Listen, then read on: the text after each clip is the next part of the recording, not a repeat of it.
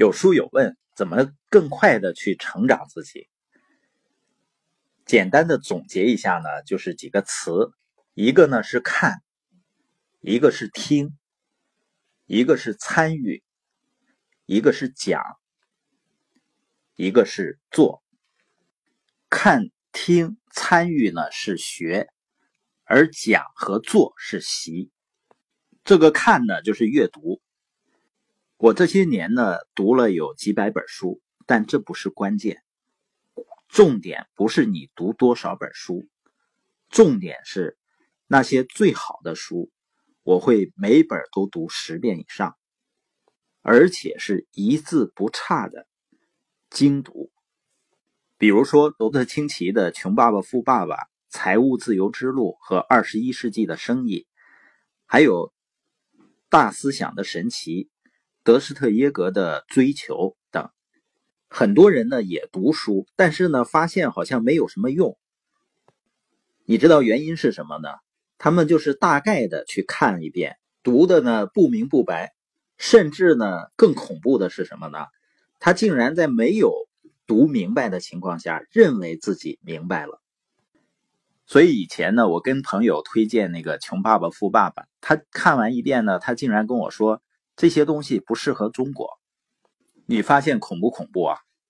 他竟然认为他明白了，而那是两千年的时候，正好呢，房地产在中国也才刚刚启动，而清奇呢，在书里面重点谈到了他是如何通过倒腾房地产，然后呢，从一个小房子，然后最后换到一个大房子，所以很多人吃亏吃在什么上呢？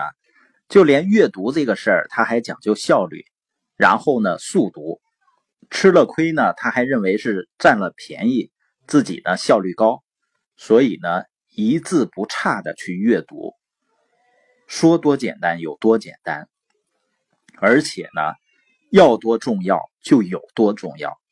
那阅读的另外一个重点呢，并不是读了多少多，而是。有针对性的、跟自己现在的实践相关的内容，要反复的去阅读，也就是说，最少阅读十遍以上，我们才可能真正的消化、吸收和理解。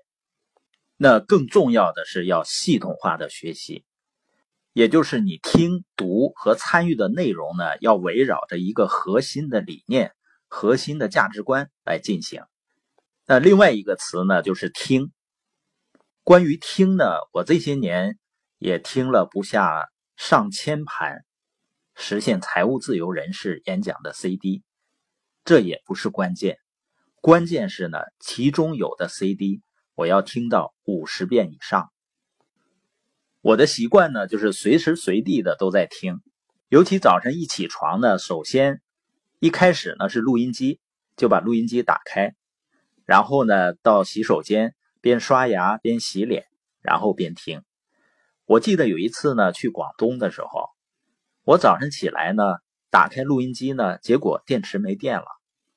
我就想呢，先刷完牙，洗把脸，然后再出去买电池。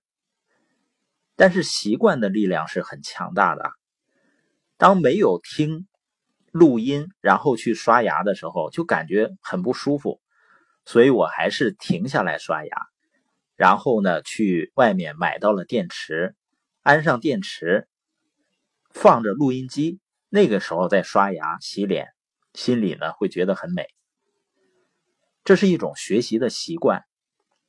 那时呢，有的时候开车呀，甚至坐车的时候，会把录音机呢夹在脖子上去听。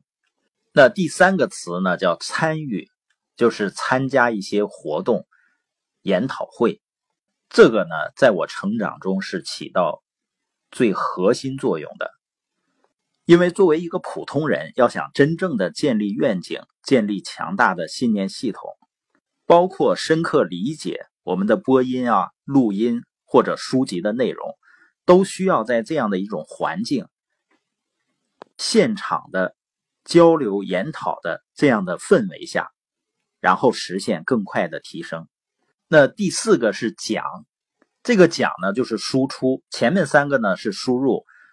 你会发现很多人呢看，他看的不是很明白，听别人说话呢也会漏掉重点，所以表达能力也千疮百孔。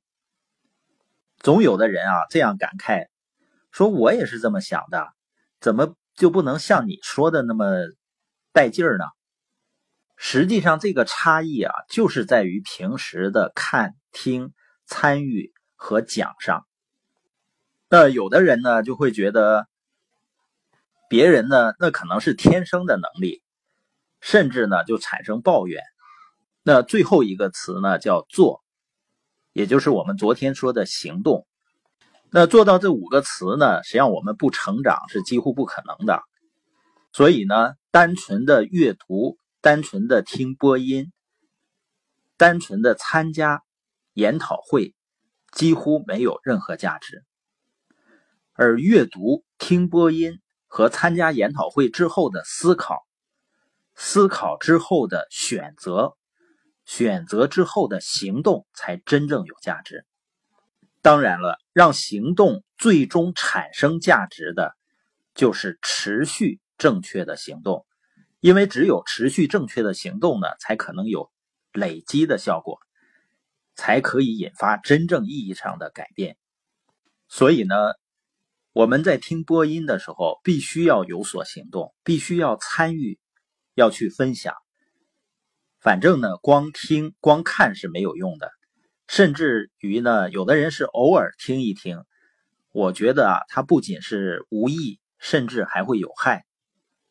要么就是不求甚解、自欺欺人而耽误自己，要么呢就会发现别人有进步而产生一些焦虑，尤其呢最后再发现那些跟着听、跟着做的人呢实现财务自由了，那人生是不是又多了一件后悔的事儿了？总结一下啊，今天的学呢就是听、读和参与，关键呢是要用心，要重复。那更重要的是习，就是要去讲，要去行动。